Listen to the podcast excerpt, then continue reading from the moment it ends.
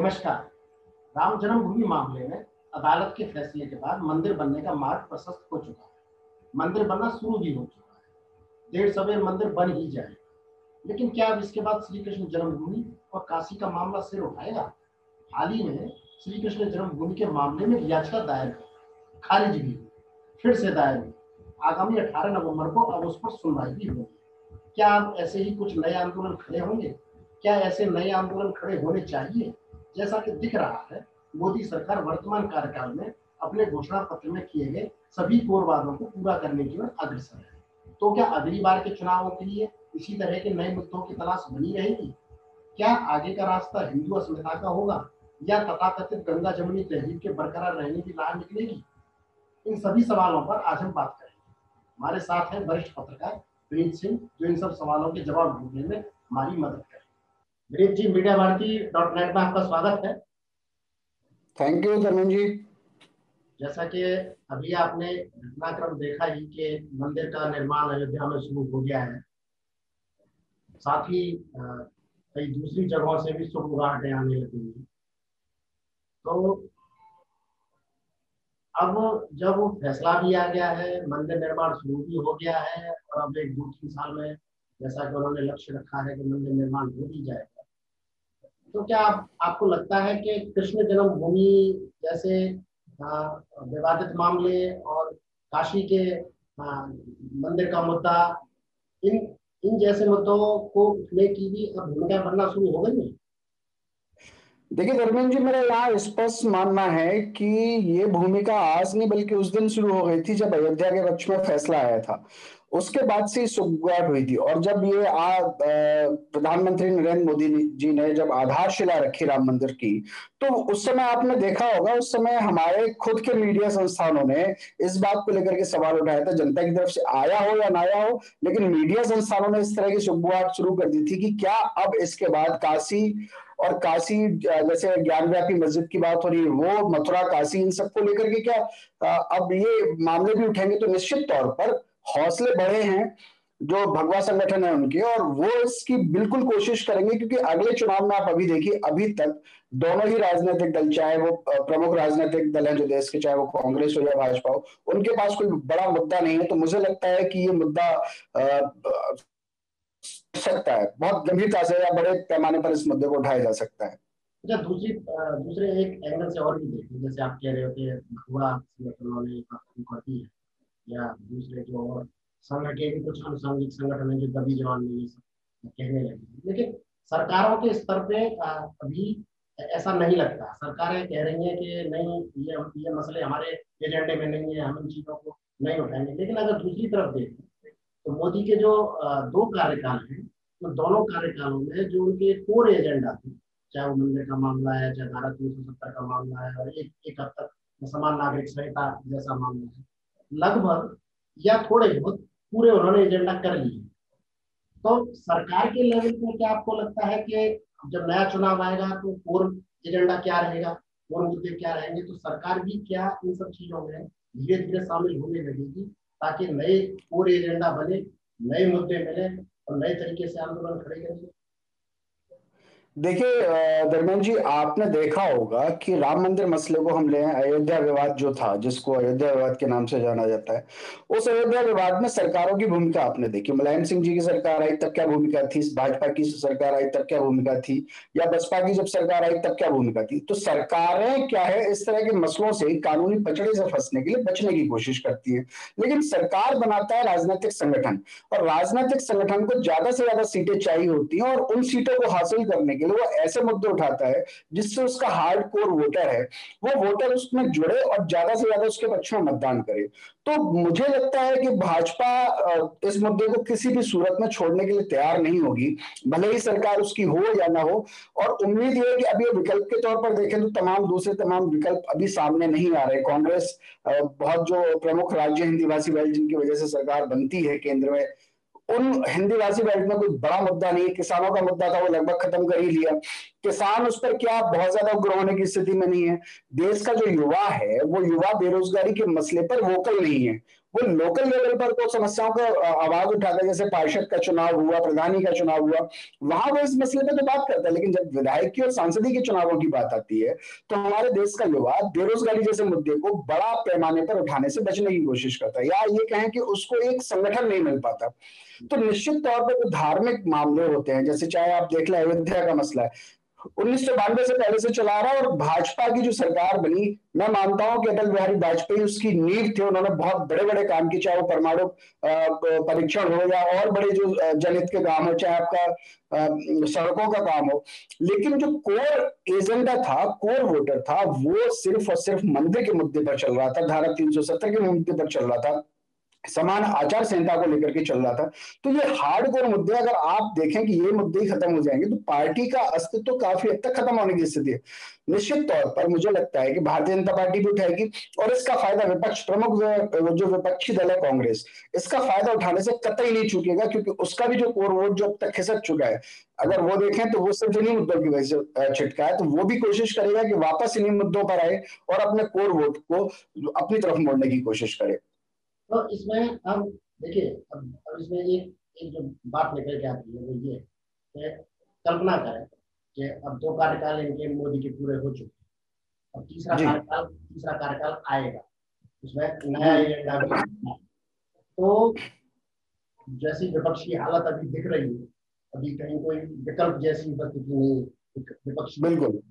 तो उस केस में अगर मान लीजिए कल्पना कर लेते हैं कि दोबारा तीसरी बार अगर मोदी को एक और पाँच साल का कार्यकाल मिल जाता है, बीजेपी को कार्यकाल मिल जाता है तो आगे जो देश की जो धारा है, अभी तक गंगा जमुना तहजीब का नाम लिया जाता है, एक तरफ़, दूसरी तरफ़ कही जाती है कि एक हिंदू अस्मिता की रक्षा करनी है तो दो तरीके की धारा है। तो अब आपको क्या लगता है कि अगला, ये ये पाँच साल छोड़ दें, अगले पाँच साल जब चुनाव के बाद अगला कार्यकाल आएगा जहाँ तक संभावना है मोदी या एनडीए की ही सरकार बन की है विपक्ष के अभाव में तो क्या देश की धारा किस तरफ़ रहेगी? हिंदू अस्मिता की तरफ़ जो है, और आगे तेज़ी से बढ़ेंगे? या गंगा जमुना तहजीब जो तथा कथित जुमला इस तरीके के उछाले जाते हैं तो क्या उस पर टिके रहेगी हमारी देश की आगे की दिशा? देखिए, देश की दिशा की बात करें, धर्मेंद्र जी तो गंगा जमुनी जो तहजीब है, वो तहजीब की बात है। वो तहजीब कभी सियासत का हिस्सा नहीं बन पाई। अगर गंगा जमुनी तहजीब की बात होती तो न मुस्लिम कभी वोट बैंक बन पाते, न कभी हिंदू कभी वोट बैंक बन पाते। ये आपसी भाईचारे, गली मोहल्ले, प्रेम, मोहब्बत, रिश्तेदारी दोस्ती यारी तक सीमित है। मुझे लगता है अगर जब बात सियासत की चलती है तो सियासत में निश्चित तौर पर धार्मिक मुद्दे भावी हो जाते हैं, चाहे वो हिंदू हो, मुस्लिम हो, चाहे ईसाई हो, चाहे और भी कोई धार्मिक जो अभी अब देखिए बौद्ध और जैन की बात करें, वो भी एक अलग एक आंदोलन चला रहे हैं अपनी व्यक्तिगत अस्मिता को लेकर। एक दलित और महादलित का आंदोलन आपने देखा होगा।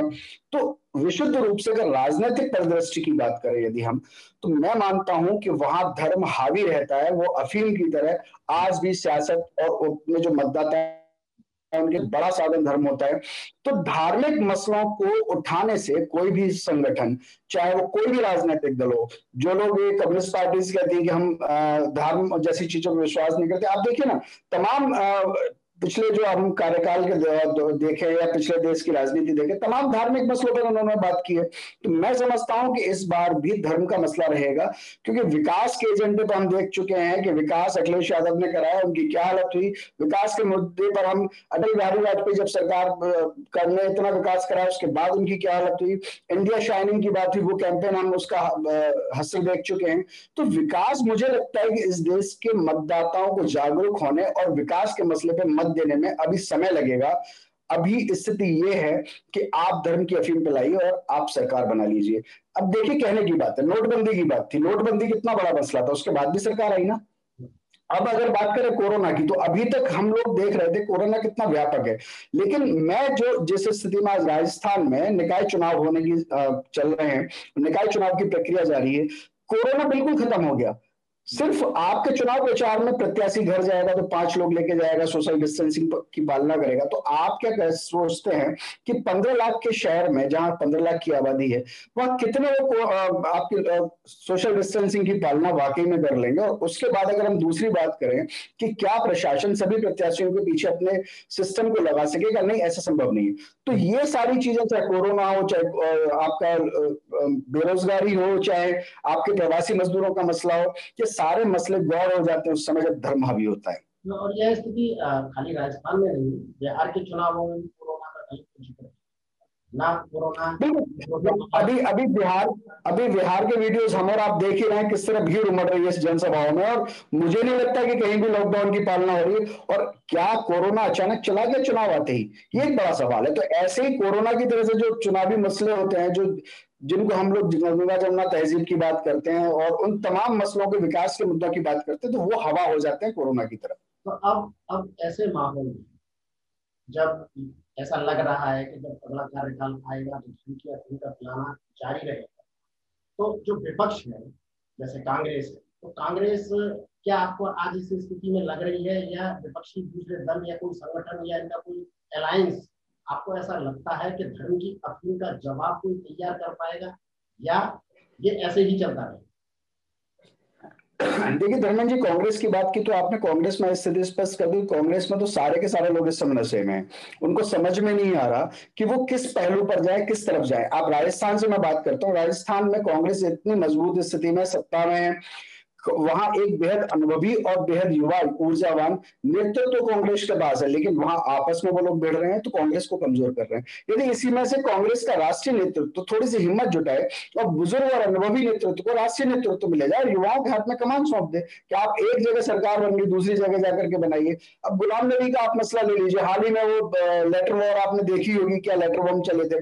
तो कांग्रेस में तो जो नेतृत्व है, वो राष्ट्रीय नेतृत्व तय नहीं कर पा रहा है कि आखिर नेता कौन है।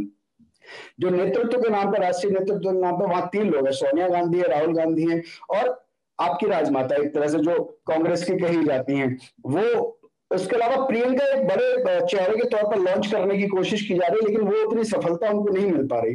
तो उन तीनों लोगों में तय नहीं हो पा रहा है कि कांग्रेस में कि राहुल गांधी के नेतृत्व जो फैसला है, उसकी पालना की जाए, या सोनिया जी के फैसले की पालना की जाए, या प्रियंका जी का फैसला लागू किया जाए। कांग्रेस इस समय अपने अंदर के जो बगावत है या ये कि अंदर की जो विरोध की आवाज़ें हैं, उनसे जूझ रही है।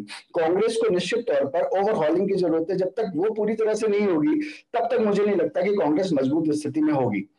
आपने अभी देखा कि सरकारें बनाई दो राज्यों में, उसके बाद अचानक दल बदल हुआ और वो सरकारें गिर गई। तो कांग्रेस को अभी सबसे पहले राष्ट्रीय स्तर पर एक मज़बूत नेतृत्व तो ढूंढना होगा, तभी वो मोदी का या भाजपा का जवाब देने की स्थिति में आएँगे।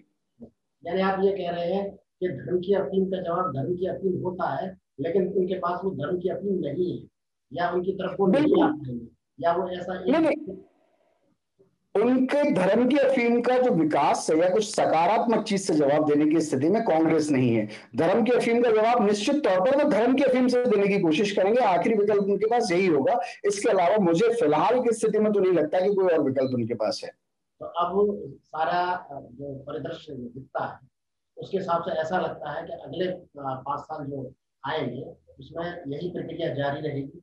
राम जन्मभूमि का मसला हल हो गया है तथा कथित रूप से अभी अभी पूरी तरीके से उसको नहीं कह सकते कि सब हो गया। कृष्ण जन्मभूमि का मामला उछलना शुरू हो गया है। कोर्ट में दो तारीखें पड़ गई है और अठारह तारीख को अगली तारीख है। उसके बाद बनारस में भी सरगुगाहट शुरू हो ही गई है। तो आप आपकी बातों से जो मैं समझ पा रहा हूँ मुझे ये लग रहा है अगले पाँच साल में यथावत ऐसे ही चलते रहे। और इस तरीके के जो आंदोलन जो राम मंदिर का चला उसी तरीके के ये आंदोलन अभी खड़े हो रहे लेकिन इतना ज़रूर हो सकता है कि ये आंदोलन की जो उम्र है शायद उतनी ना रहे जितनी राम जन्मभूमि आंदोलन की रही हुई। इस मामले में क्या आपको ये ऐसा भी लगता है कि राम जन्मभूमि का मसला चूँकि सत्तर साल के दौरान आज़ादी के बाद का हिसाब लगाते सत्तर साल के दौरान कई तरीके की सरकारें रही, कई पार्टियों की सरकारें रही और सब अपने अपने हिसाब से आगे पीछे रोकने का या उसमें ईंधन डालने का काम करते हैं तो अब आपको ये लग रहा है कि अगर अगले पाँच साल में ये कृष्ण जन्मभूमि का मसला उठता है काशी का मसला उठता है तो ये बहुत तेज़ी से हल होंगे या इनके भी सदियों तक ऐसे ही लटकते रहने की आशंका है? देखिए धर्मेंद्र जी, मैं स्पष्ट करना चाहूँगा कि जो मुझे लग रहा है, जो मेरा अपना व्यक्तिगत आकलन है वो व्यक्तिगत आकलन ये है कि निश्चित तौर पर ये मसले लंबे खींचे जाएँगे कि कोई भी इसका समाधान नहीं चाहेगा। राम मंदिर का मसला बाबरी मस्जिद का मसला समाधान की ओर लगभग पहुँच चुका है उसमें मुझे नहीं लगता कि बहुत कुछ नया होने की स्थिति है और, और उसमें आप चाहे कोई ज़मीन दे मस्जिद बनाने के लिए या मंदिर बनाने के लिए हॉस्पिटल बनाने के लिए वो अपने व्यक्तिगत वो सब चल छोटे राजनीतिक लाभ के लिए सारी चीज़ें चलती रहेंगी।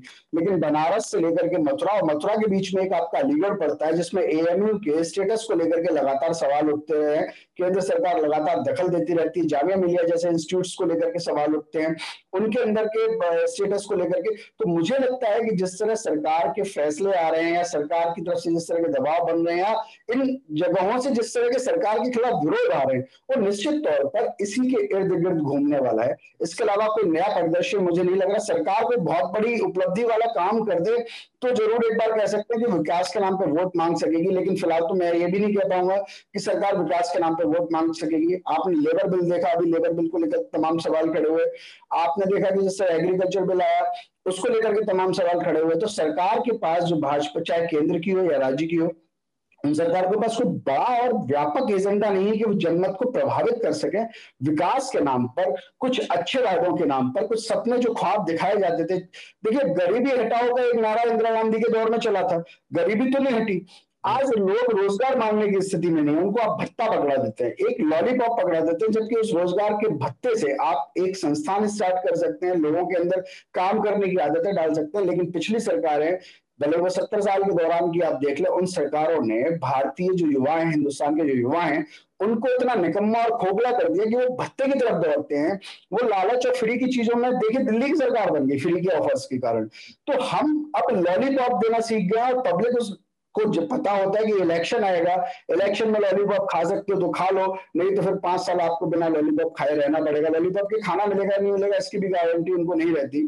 तो ये मुद्दे इस तरह के होते हैं जो जनमानस की भावनाओं को बहुत हद तक उकसाते हैं। और भावनाओं में आकर आप जानते हैं कि बहुत कुछ हो सकता है।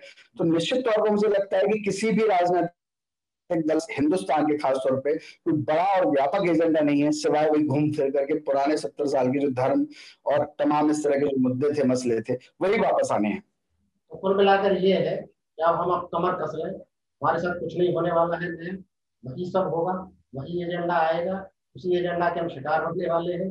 ऐसे ही राम मंदिर बना, कृष्ण मंदिर बनेगा काशी मंदिर बनेगा और हम अपनी अस्मिता की रक्षा करने के नारे लगाते रहेंगे। और विकास की बात, शिक्षा की बात, स्वास्थ्य की बात, इनका नंबर कब आएगा, किसी को नहीं पता। कब ये चुनाव का मुद्दा बनेंगे, कुछ नहीं पता। विनीत जी, आप हमारे साथ आए, कई सारी बातों को आपने हमें समझने में मदद करी। विनीत जी, आगे दूसरे मसलों पे हमारे दर्शकों को आपका इंतज़ार रहेगा। अभी के लिए बहुत बहुत बिल्कुल धन्यवाद धन्यवाद।